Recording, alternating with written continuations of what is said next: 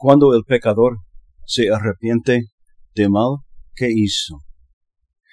Dios siempre está dando la oportunidad de cambiar, pero el cambio puede ser para bien o para mal. Sería un gran error pensar que Dios está arriba en el cielo con su libro de contabilidad y un lápiz. Sé que hay algunas personas que piensan de esa manera. Sé también que hay algunas personas que piensan que Dios es solo de una manera u otra. De una manera u otra. Una persona exigente que está pendiente de todo y cualquier cosa que hagamos mal. O un cuidador indulgente está listo para descartar cualquier cosa que hagamos mal. La realidad es muy diferente. La parábola que Jesús nos da en el Evangelio de hoy debe recordarnos de alguna manera también del hijo pródigo. Pero esta es una parábola completamente diferente también. Probablemente es más fácil de entender que el hijo pródigo. Estamos hablando que aquí de la obediencia. Me pidieron que hablará sobre la obediencia el fin de semana pasado en la conferencia de Materfilius. Uno de los puntos que hice fue que la virtud de la integridad tiene que estar en su lugar antes de que pueda suceder la obediencia que es digna de Dios. Dios no está buscando para ser obedientes por cualquier tipo de temor. Él anhela que seamos un pueblo de integridad, de haga lo correcto, porque es lo correcto. La obediencia en la integridad es la base de la santidad. Creo que todas las lecturas de este fin de semana hablan sobre el llamado a la integridad, incluso sobre la obediencia. Permítanme comenzar con la primera. Los versículos después de nuestra lectura comienzan con una repetición de lo que escuchamos y terminan con un llamado de Dios a la integridad. Aquí están esos versículos. Pero la casa de Israel dice, el camino del Señor no es justo. ¿Es mi camino que no es justo, casa de Israel? ¿No son sus maneras las que no son justas? Por lo tanto, yo te juzgaré, casa de Israel, a todos según tus caminos. Volveos de todos vuestros crímenes, para que nunca más sean causa de pecado para vosotros. Ser un seguidor de Dios no es solo una cuestión de obediencia, es una cuestión de integridad. Recuerden, todos somos príncipes y princesas en la casa real de Dios. Este es un estándar alto, pero no es algo a lo que debemos reducir o pensar que lo podemos medir. Piense en el llamado que Pablo nos da de Filipenses hoy. Si hay algún estímulo en Cristo, tengan en ustedes la misma actitud de también está en Cristo Jesús.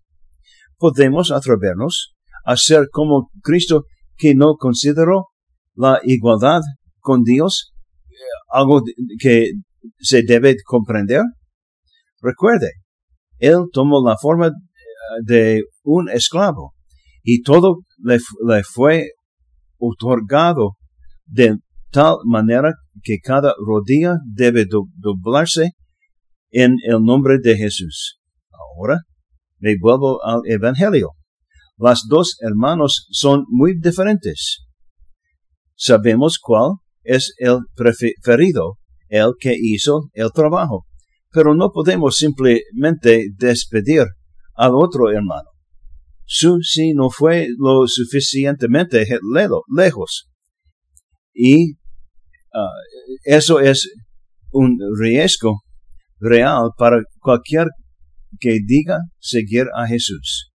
Si vivimos con integridad en nuestros corazones, nos encontraremos caminando en la obediencia a Cristo que nos hace quienes necesitamos ser como miembros de la casa real de Dios.